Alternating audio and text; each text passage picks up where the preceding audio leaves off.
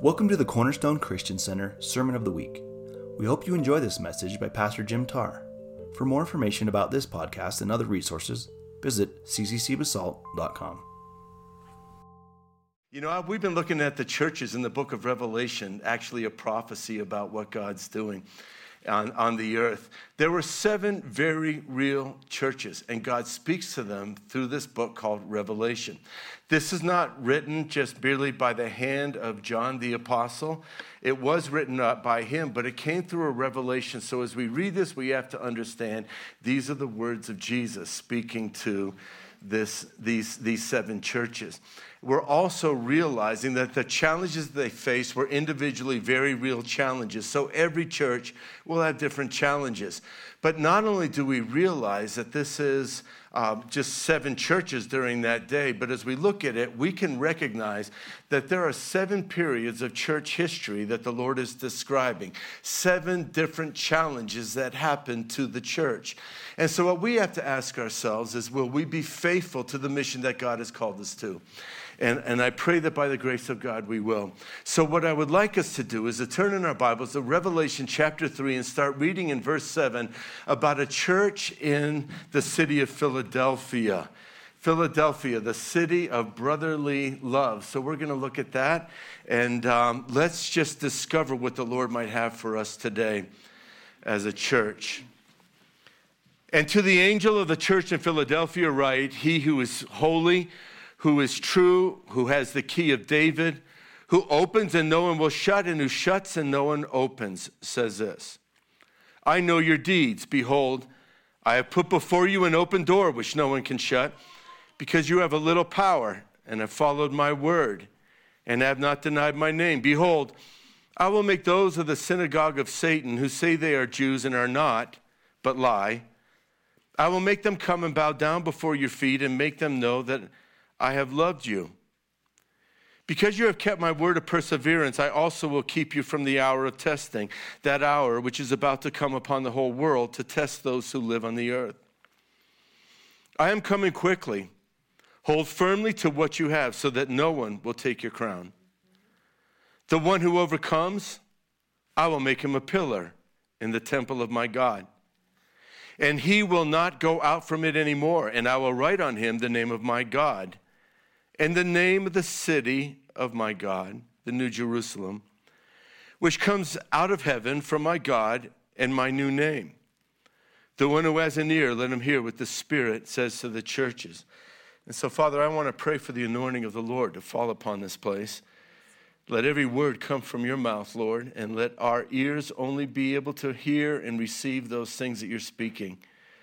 So, Father, I thank you, Lord. As, as I'm praying right now, Lord, I ask that this church would be faithful in its day to fulfill its mission and the cause of Jesus Christ upon the earth. In Jesus' name, amen. So, we've been looking at these seven churches, and this is the sixth church of the seven. Really want to ask you to come next week because it means a lot to me personally, the story to the church of Laodicea. This is the only church that is not rebuked and corrected. Well, the church of Sardis receives the blessing of the Lord, but what's unique about this church is that it was a little church. And yet, even in their smallness, God had a commendation for them. If we look at the periods of church history in this sixth period of church history, we would look at that being from the time from around 1750 all the way up until 1900. What was going on in church history during that very period? We realize that during that time, there were mighty outpourings of the Spirit of God and awakenings inside the church. The church was called back to faithfulness to God. Not faithfulness just to the voices of the leaders inside the church, should only follow a leader if he speaks the word of God, but they were called back to faithfulness to the word of God. They decided that God called us to be a powerful church. When I was studying for the ministry, I grew so weary of the fact that we would sit around and talk about how great God was. And we called it theology, but I prefer to say it was more theory. Because the theology didn't match our actions or our realities.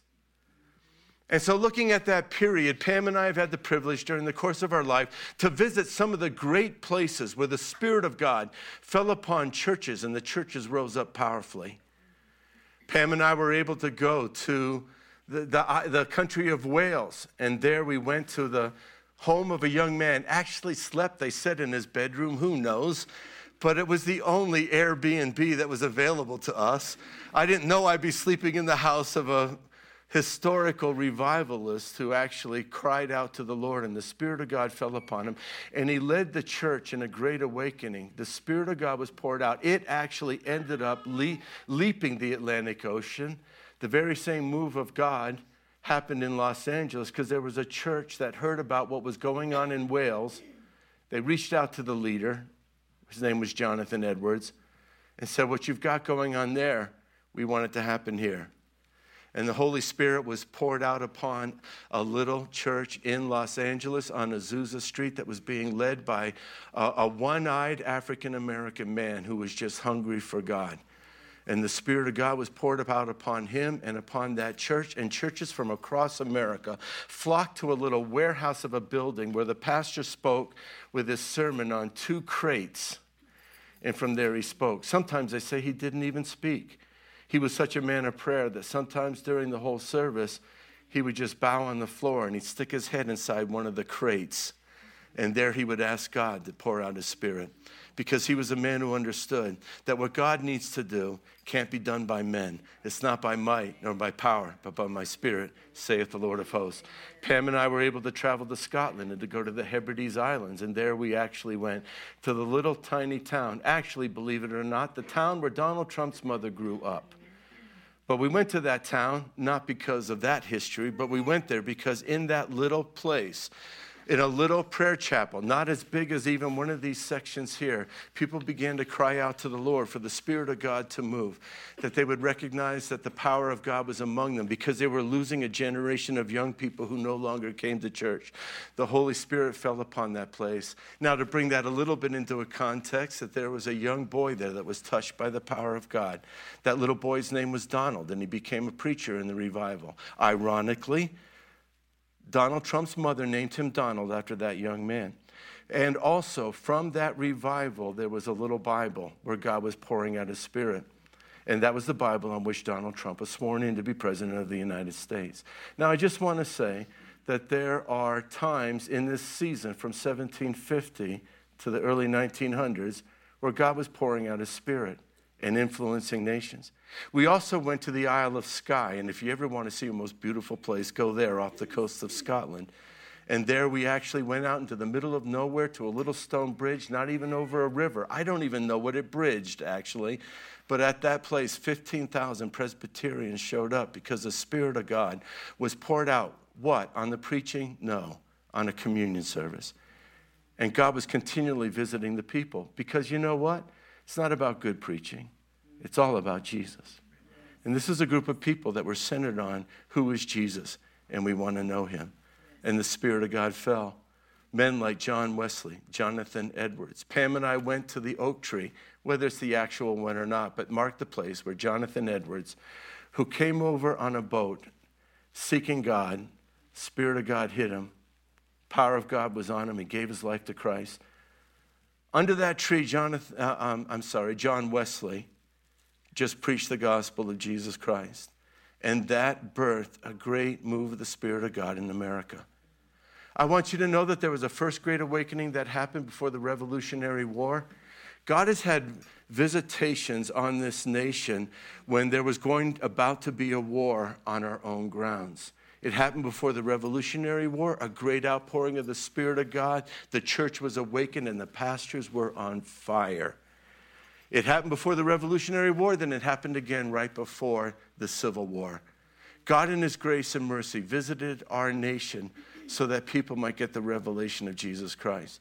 That same kind of southern revival that happened when John Wesley was in Georgia we have to realize that the Spirit of God continued to move, and there was an outpouring of the Holy Spirit at Cane Ridge in Kentucky. And most people don't know that that move of the Spirit of God birthed the entire Bible Belt. And so, what we want to be able to do is to understand today that God can take small beginnings and he can do something great. And so, as we're looking at this church, the first thing that we have to do is we have to look at the city of Philadelphia. What was this city that was in that very small region around Turkey? This city was established in 189 BC, and it was established by King Eumenes, and he was known to very dearly love his brother. So he called this city the city of brotherly love. But something happened in 17 AD. It also affected the city of Sardis, where the church was. A great earthquake happened.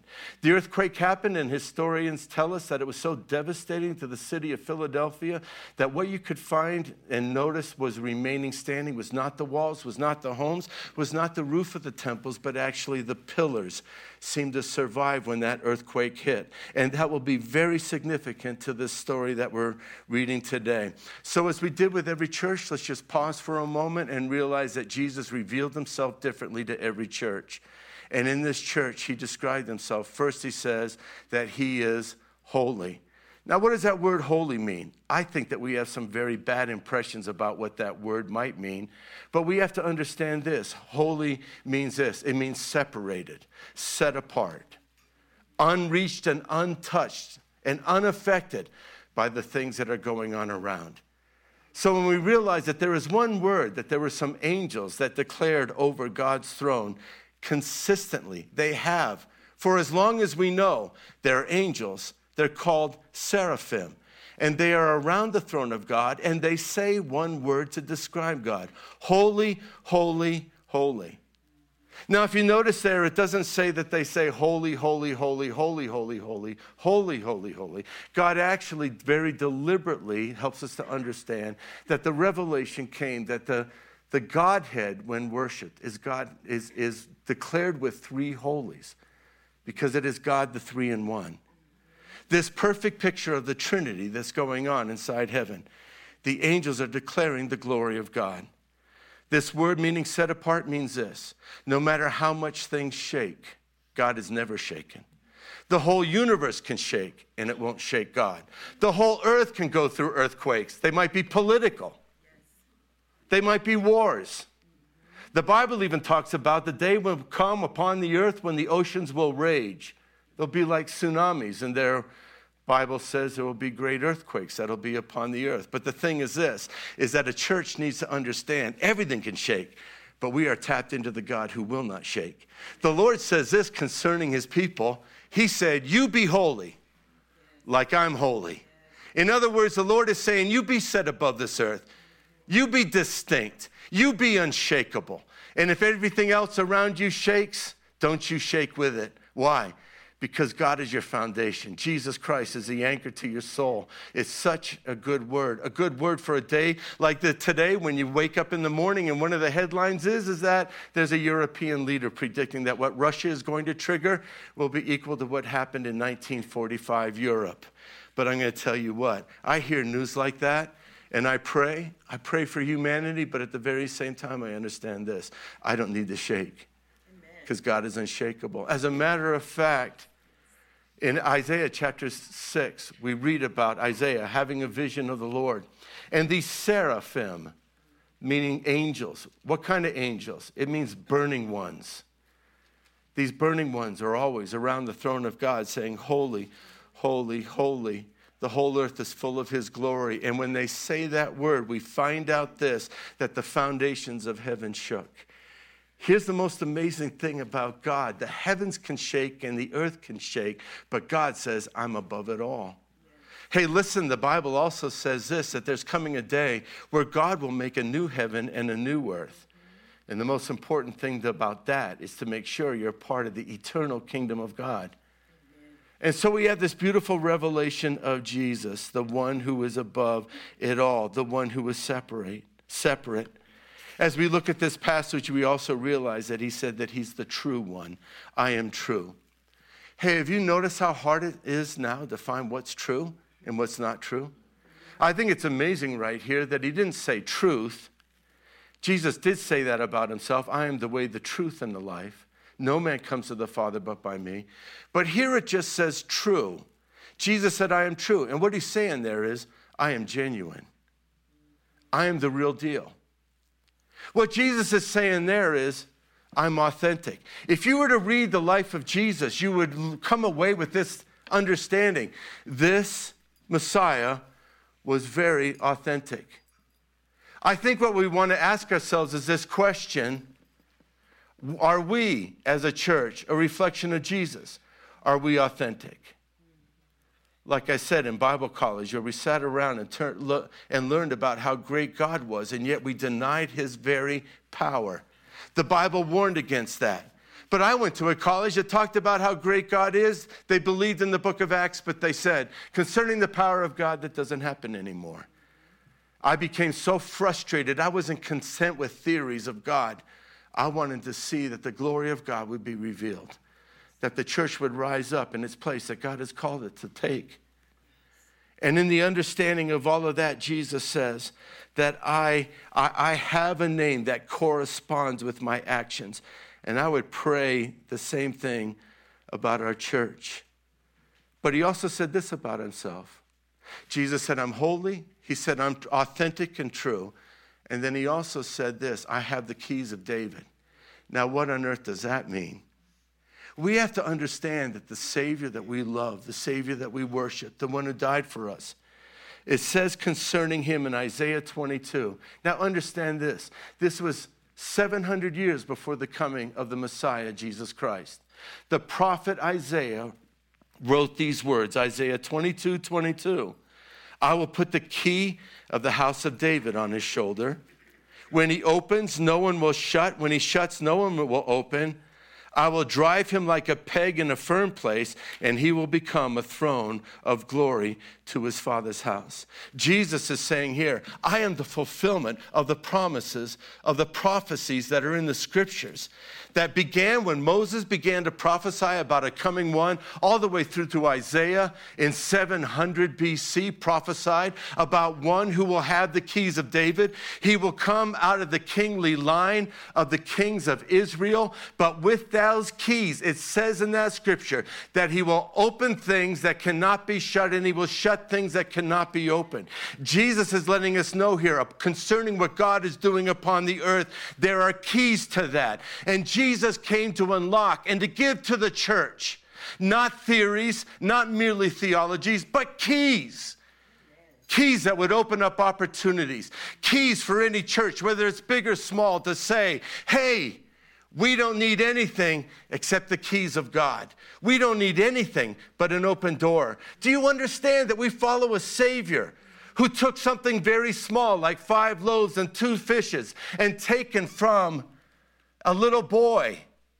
And yet, with that very small beginning, God actually fed 5,000 people. This was a church. The Church of Philadelphia got hold of that. It wasn't limited by anything because they understood that Jesus has the keys. And you say to us, well, what does that have to do with us?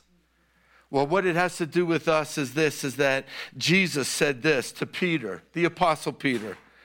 After Peter had declared that Jesus was the Messiah, the Lord said to him, Upon this rock I will build my church, and the gates of hell will not overpower it.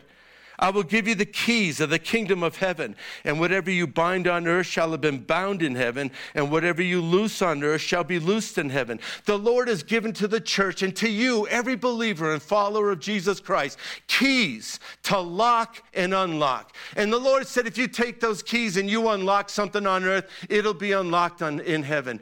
If, it, it, if you lock it on earth, it'll be locked in heaven. If you unlock it on earth, it will be unlocked in heaven.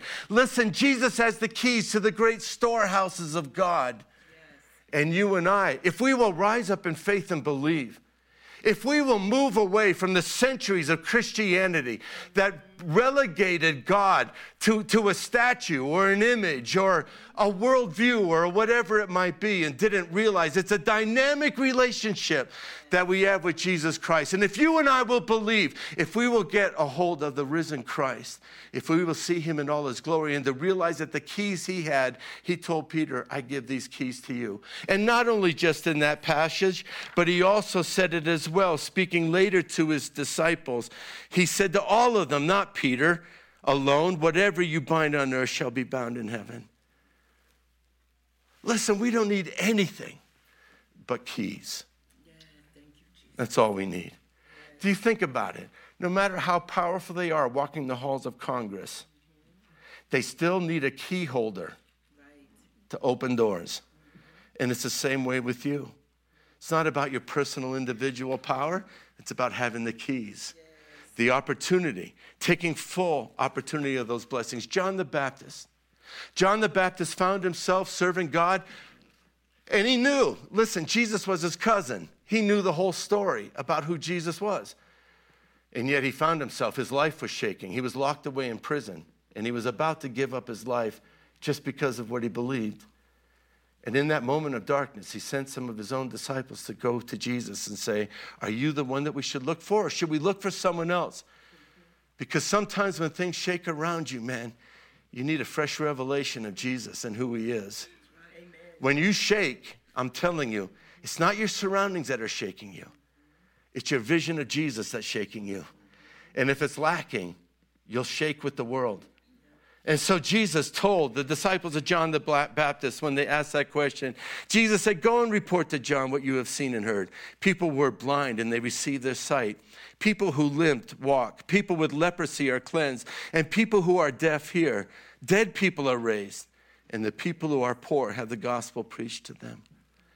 Jesus said to his disciples, You go, you heal the sick, raise the dead, cleanse lepers, cast out demons.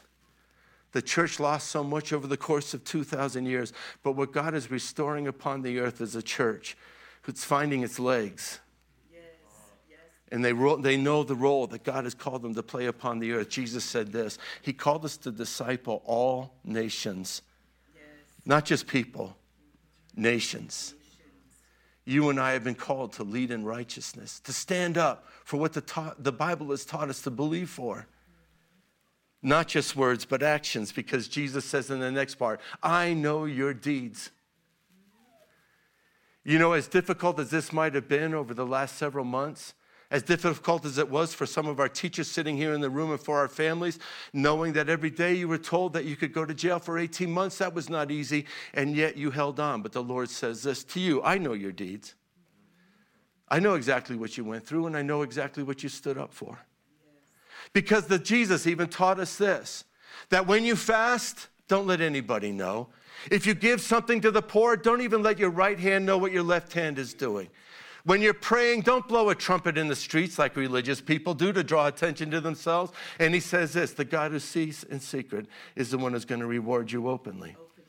And that those people who really believe that there is nothing invested in what God wants to do upon the earth, they will never lose they will end up coming out winning. Listen, the answer for the world, the answer for America, the answer for the Roaring Fork Valley is a group of individuals who say, I will not be shaken and I will I believe that what you stand for. In the end, all things will work together for good because we love God. We're called according to his purpose. I'm telling you today, you will shake in this generation, whether you know Christ or not, you will shake if you don't have a love for the Lord, for the Lord Jesus Christ. He's our boldness and our confidence. As we went through that season, I have never felt so strong as I did during that time because the Lord was with us. Yeah, I don't know if you know this or not, but the story of what was going on in this church was picked up by Charisma Magazine. It went online. They have six to seven million people who view their website every year. Last night, I received an email from the gentleman who wrote that letter about what our church was going through. And he sent me an article that's appearing in Charisma Magazine right now. And it says this When God couldn't find enough bold pastures, he called truckers. Here's what I think that we need to understand if the church does not lead the way, God will always have a remnant. Oh, Those who will stand up for what they believe in. I know this that the Lord says this I know your deeds, and before you I have put an open door which no man can shut. Of all the criticisms that I heard while we were taking a stand was the hardest ones to navigate the ones were coming from fellow Christians. And actually, the, the words that were being spoken and declared was that we were going to bring shame and reproach upon the gospel, and that we would be reflecting that we do not care about others. But truthfully, in my position, with you embrace it or not, I believe that to stand for liberty and freedom for individuals is the highest stand that you can take and the greatest act of compassion and of love. And so as we were look as I thought about that, I just want to declare this that since we have taken our stand, we have seen more people come to Jesus Christ than we ever have before. You know why? Because people are looking for authenticity and truth. They're looking for boldness and faith and courage. They are weary of leaders who shake when the earth shakes. And he's looking for, you know, here's the thing if they want to hear truth, they'll hear it. And it doesn't matter whether they're in the church or whether they've never come to Christ. If you want to know truth, you'll hear it. Amen. And so we don't have to worry about if, what if our obedience causes people to be offended with us. The truth is this the truth prevails. And the Lord watches over our deeds. The Lord watches over every step we take as a church. The Lord said concerning this church, You have small power. Now, wait a minute. He's complimenting them. Why would he compliment small power? As we look at this passage, we realize that it might run and fly in the face of other passages where the Apostle Paul rebuked churches for having a form of godliness but denying the power thereof. God doesn't like powerless churches. He loves them, but he doesn't like them. But the Bible there and, and, the commentators who study that passage just are saying this is that that word power there has to be interpreted as they have little authority and position in their community. And yet the Lord said to them, But I watched what you did. You should never measure yourself, your church, your influence, your family by how small it is. You shouldn't measure everything by obedience. Because obedience opens doors. I think about the pinnacle of when we were struggling with our local government was when over two of 200 of you joined together and we all appeared at Eagle County. And in that place, you all know that we were forbidden to speak while they leveled charges against Cornerstone. And I know that was tough for many of you. I know how hard that was. And yet, if you were at that meeting, you watched as they quickly exited the room, and God gave me an opportunity to share the gospel of Jesus Christ in the county building of the county commissioners and to let people know that Jesus saves, and we need men and women rising up in the courage and faith of the Lord. Yes, because you know why? You can be little and yet God said, I'll watch your deeds and I'll open doors. Yes. Amen. I want to stay obedient to the Lord because He's watching every move we make. I'm looking at some of you in this room and you lost your jobs because of your, your belief in your own personal autonomy concerning your health choices. Quite a few of you are fired from local hospitals. I can see you right here now. In the middle of all that, I want you to know the Lord says this I've seen your deeds. I've seen your deeds. I saw the price you paid, and I'll open a door. I will open a door that no man can shut, and I'll shut a door that no man can open. And the truth of the matter is, is if any door was shut to you, it couldn't have happened unless God allowed it to happen. And that's the confidence of every believer. God will be faithful to you. God will be faithful to us. The Apostle Paul, in his writing of the scriptures, talked constantly about there being open doors. Open doors for the gospel of Jesus Christ. To be able to share who Jesus is, is an open door. I want to encourage you today, personally and as a church, just begin to ask the Lord, say, Lord, would you open doors for me to share the gospel? You do not have to go around fretting, wringing your hands, operating under guilt and obligation, but rather just understanding that all you need to do is have God open divine appointments for you to run into someone somewhere that you can just share what God is doing. And it begins percolating in the hearts of individuals. And by that, God releases more people upon the earth who carry the power of prayer and the keys of the kingdom. You know, the truth of the matter is, I don't know where all this is going, and I'm looking forward when I am free to be able to share on the agendas that are going on in our local public schools concerning the transgender agenda. And listen, we love all people, and we have to, we have to understand the pendulum of gender and how there are some people who have very real issues that they're dealing with. And the love of Christ would call us to be loving and faithful and kind. But I want you to know that what is going on locally will end up resulting in anyone with a biblical worldview that God created the male and female. Understanding, if you want to know part of your purpose and existence, just look at your biology. But the challenges for us in the emails that came to me from Eagle County included a transgender agenda. And that's why you say, Pastor Jim, why were you doing that about masks? It's because if they force us to do, make certain choices, eventually it's going to come down to the transgender agenda in our school. Because they're calling that a leading healthcare issue of our day. Now's the day people for us to stand. And we must be faithful to walk through every door that opens up for us. We have got to get the message of Jesus Christ outside the walls. Amen.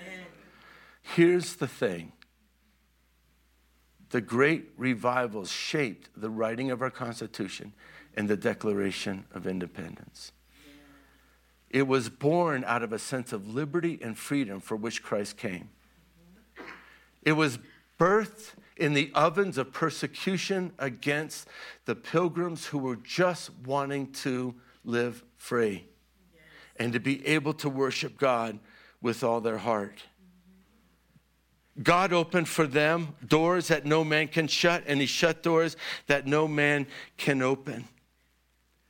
In this passage right, right here, what does Jesus talk about next? Now, I want to remind everybody you all know that I make great efforts to bridge a gap between us and the Jewish community in this valley. And I would never say anything that would be reflected in an anti Semitic way.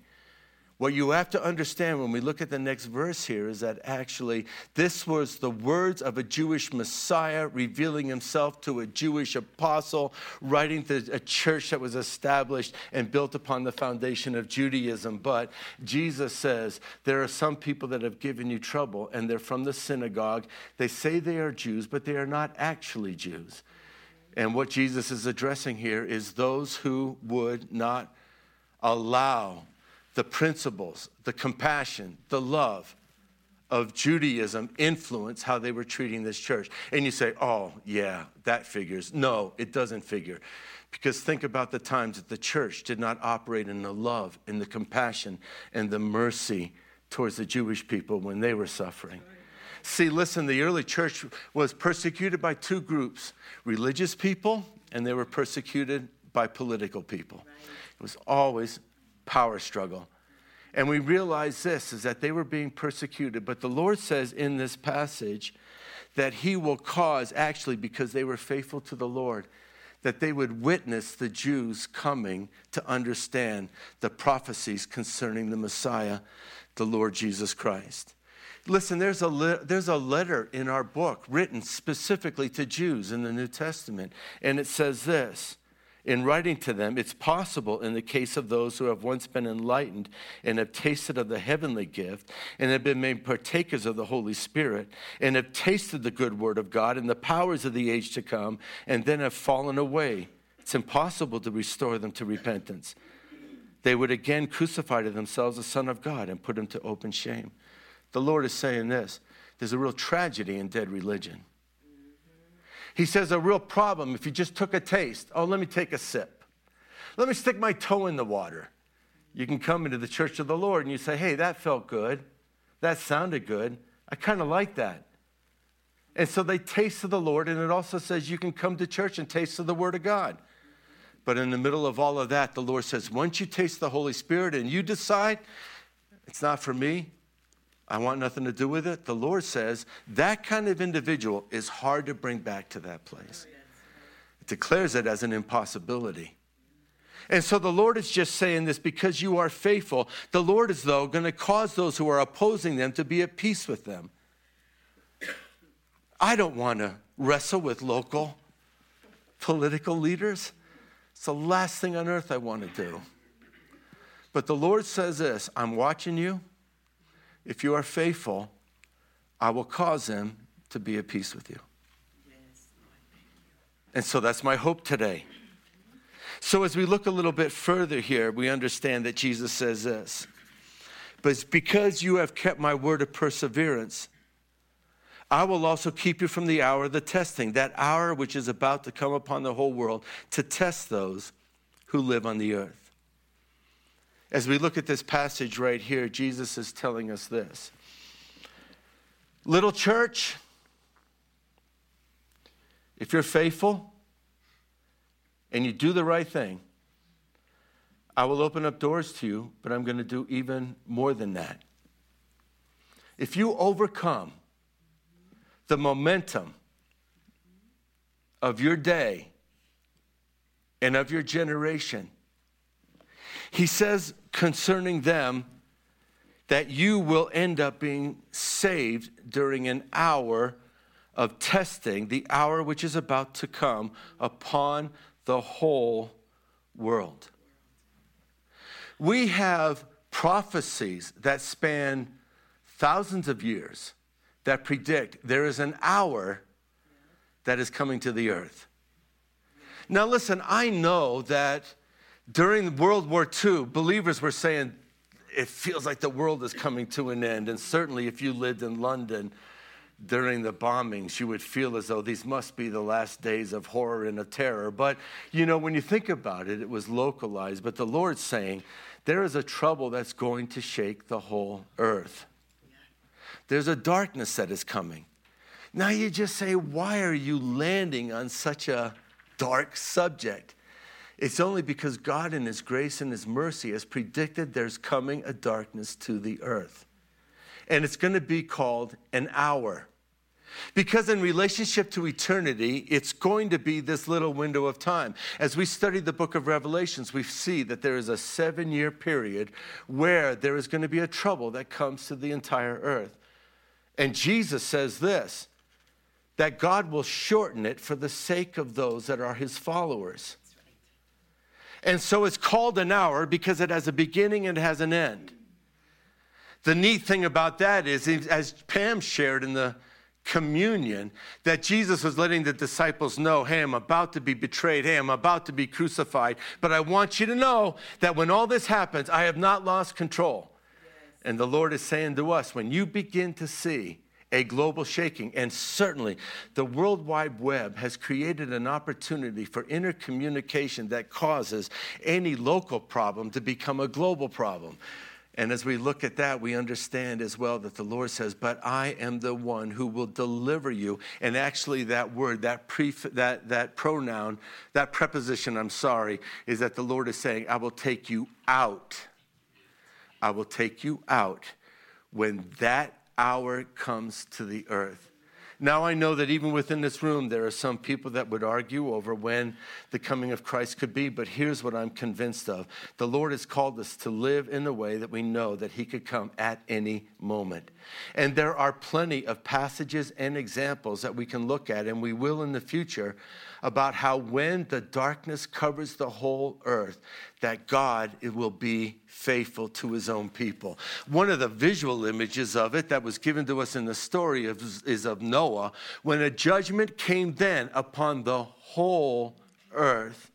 Noah was lifted out. Here's the thing about judgment God doesn't use a shotgun when it comes to judgment. He doesn't take out the innocent with the guilty. Otherwise, he wouldn't be just.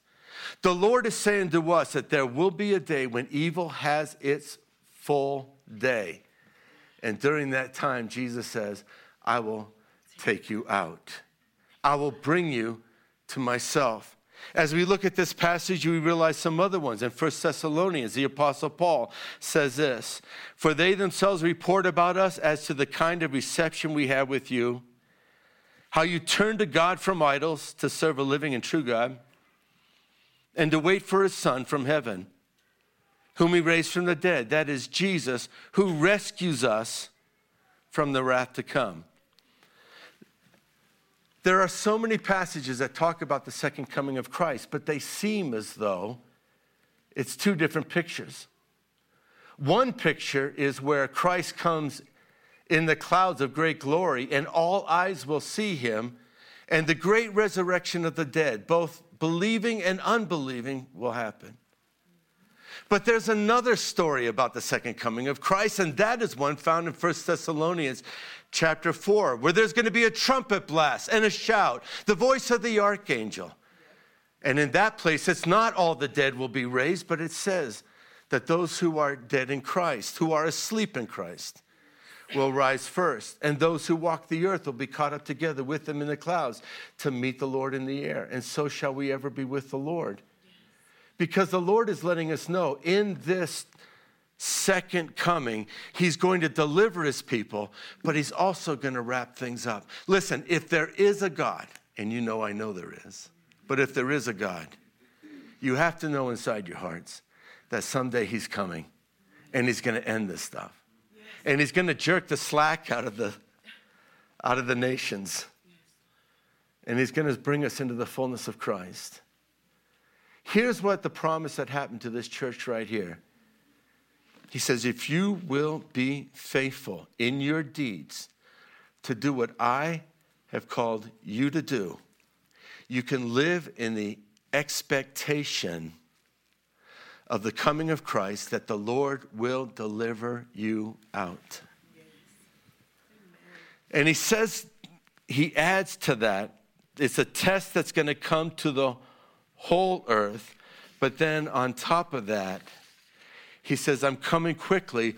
Hold firmly to what you have so that no one will take your crown. Now, here's a word to us. Here's a word to myself as a pastor. I know that I could do all of this that I do every week and lose everything if I'm not faithful. I don't live in fear of losing my relationship with God through Jesus Christ. I don't live in fear of losing my salvation. But I do understand that in heaven, there is a system of rewards for all those that are faithful to God. Jesus said, What you do in secret, I'll reward openly. I also understood this that he said to us, and I, will for the sake of time, in 1 Corinthians chapter 3, verse 11, that the foundation that's been laid in your life and the foundation of this church is the Lord Jesus Christ. It cannot be shaken. And then it says, Be careful how you build upon that foundation. Some build with gold, silver, and precious stones, and some build with wood, hay, and stubble.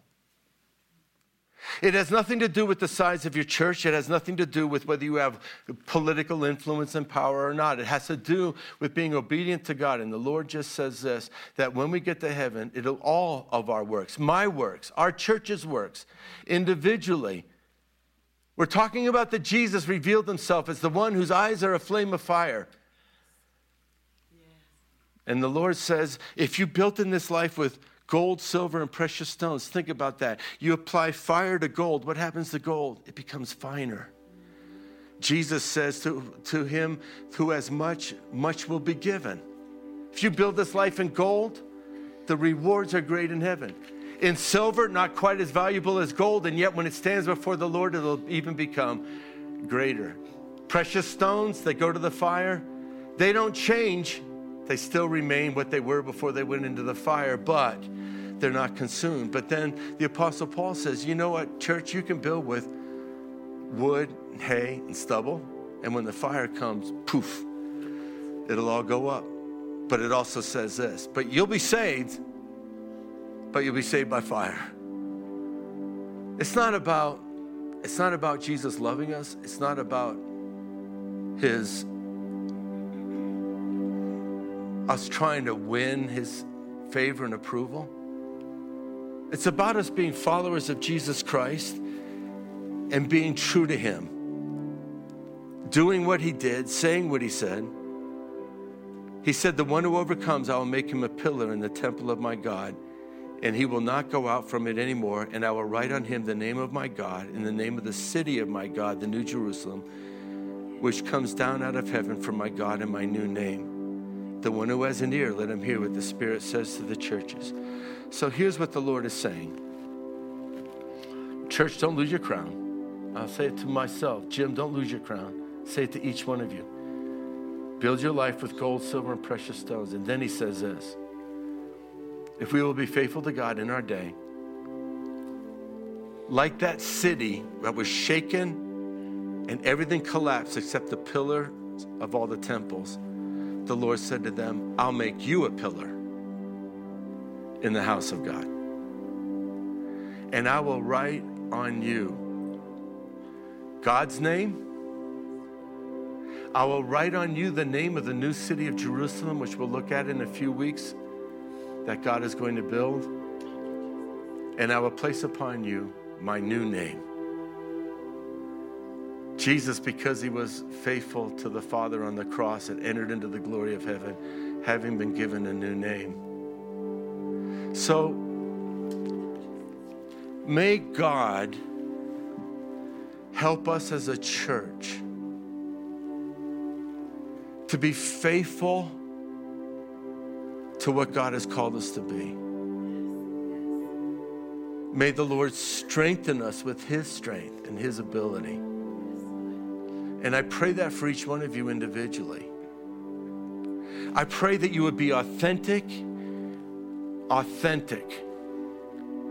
You wouldn't be duplicitous in your words, so where if you talk to one influence, you sound this way and say these words, and you talk to someone else, you use other words. I pray that authenticity would fall upon us, genuineness, true faith, conviction, and that God can take a little thing and bless it and make it great. Can you say amen? Let's all stand up together. I just want to give an opportunity here because it all comes down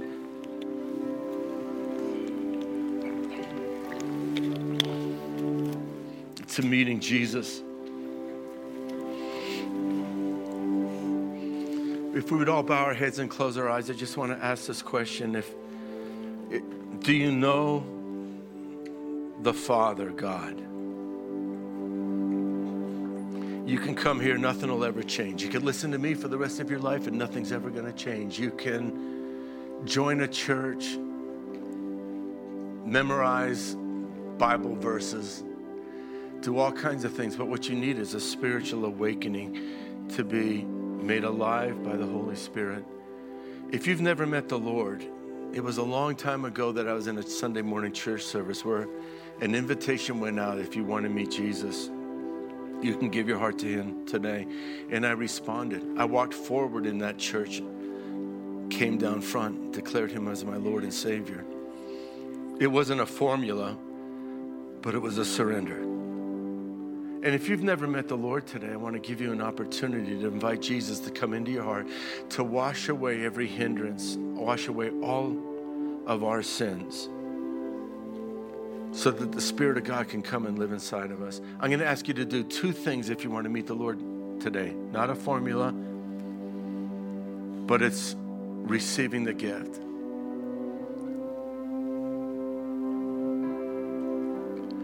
If you want prayer and saying, Today's my day to surrender my life to Christ, I'd like to ask you just to lift your hand to be included in the, the prayer. Not so important that I see it, it's important that the Lord says, I look back and forth across the earth to see those whose hearts are positioned right before me. It's just a way of saying, God, I, if knowing that Jesus came and died for me, I want you to come and live my, inside my heart. If you do raise your hand, I'm going to ask you to step out of your seat and come forward like I did because the Lord said, if you confess him before the men, I'll confess him before the Father. This is a generation and a day where we need people who just say, I want to get on the Lord's side. So if you're here today, if you've never met Jesus, would you lift up your hand saying, Pastor Jim, I want to be included in the closing prayer? Anyone here today? If you feel that tug on your heart, just respond to him. That's the Holy Spirit calling you. God, you're so good and you're so faithful. I pray for each person that's here today, God, let them be the salt of the earth and the light of the world. I pray, God, joy and peace inside their homes and inside their hearts. Bless them in their singleness, bless them in their marriages, bless their families, God, the roof over their head, the things in their care. I thank you, Lord God. I pray, Lord, that as we now just baptize outside Richard and Ali, I just pray, Father, draw us together in community to receive our new brother and sister in Christ. Thank you, Lord, for what you're doing in Jesus' name. Amen. Amen. God bless you all. Our elders are going to be here in the front. There'll be men, there'll be women. You can come on up and let them pray for you. If you would, stick around for just a couple minutes. We're going to baptize Ali and Richard outside, and let's just welcome into the into the family of God. So I'm going to make a quick change, and I'll meet you out there like in three minutes. All right? Don't time me. All right. God bless you. Thanks for listening to the Sermon of the Week. This weekly podcast can be heard on our cccbasalt.com website, the CCC Basalt app, or your favorite podcast platform. If you'd like to support our efforts financially, you have the opportunity to give at cccbasalt.com forward slash give.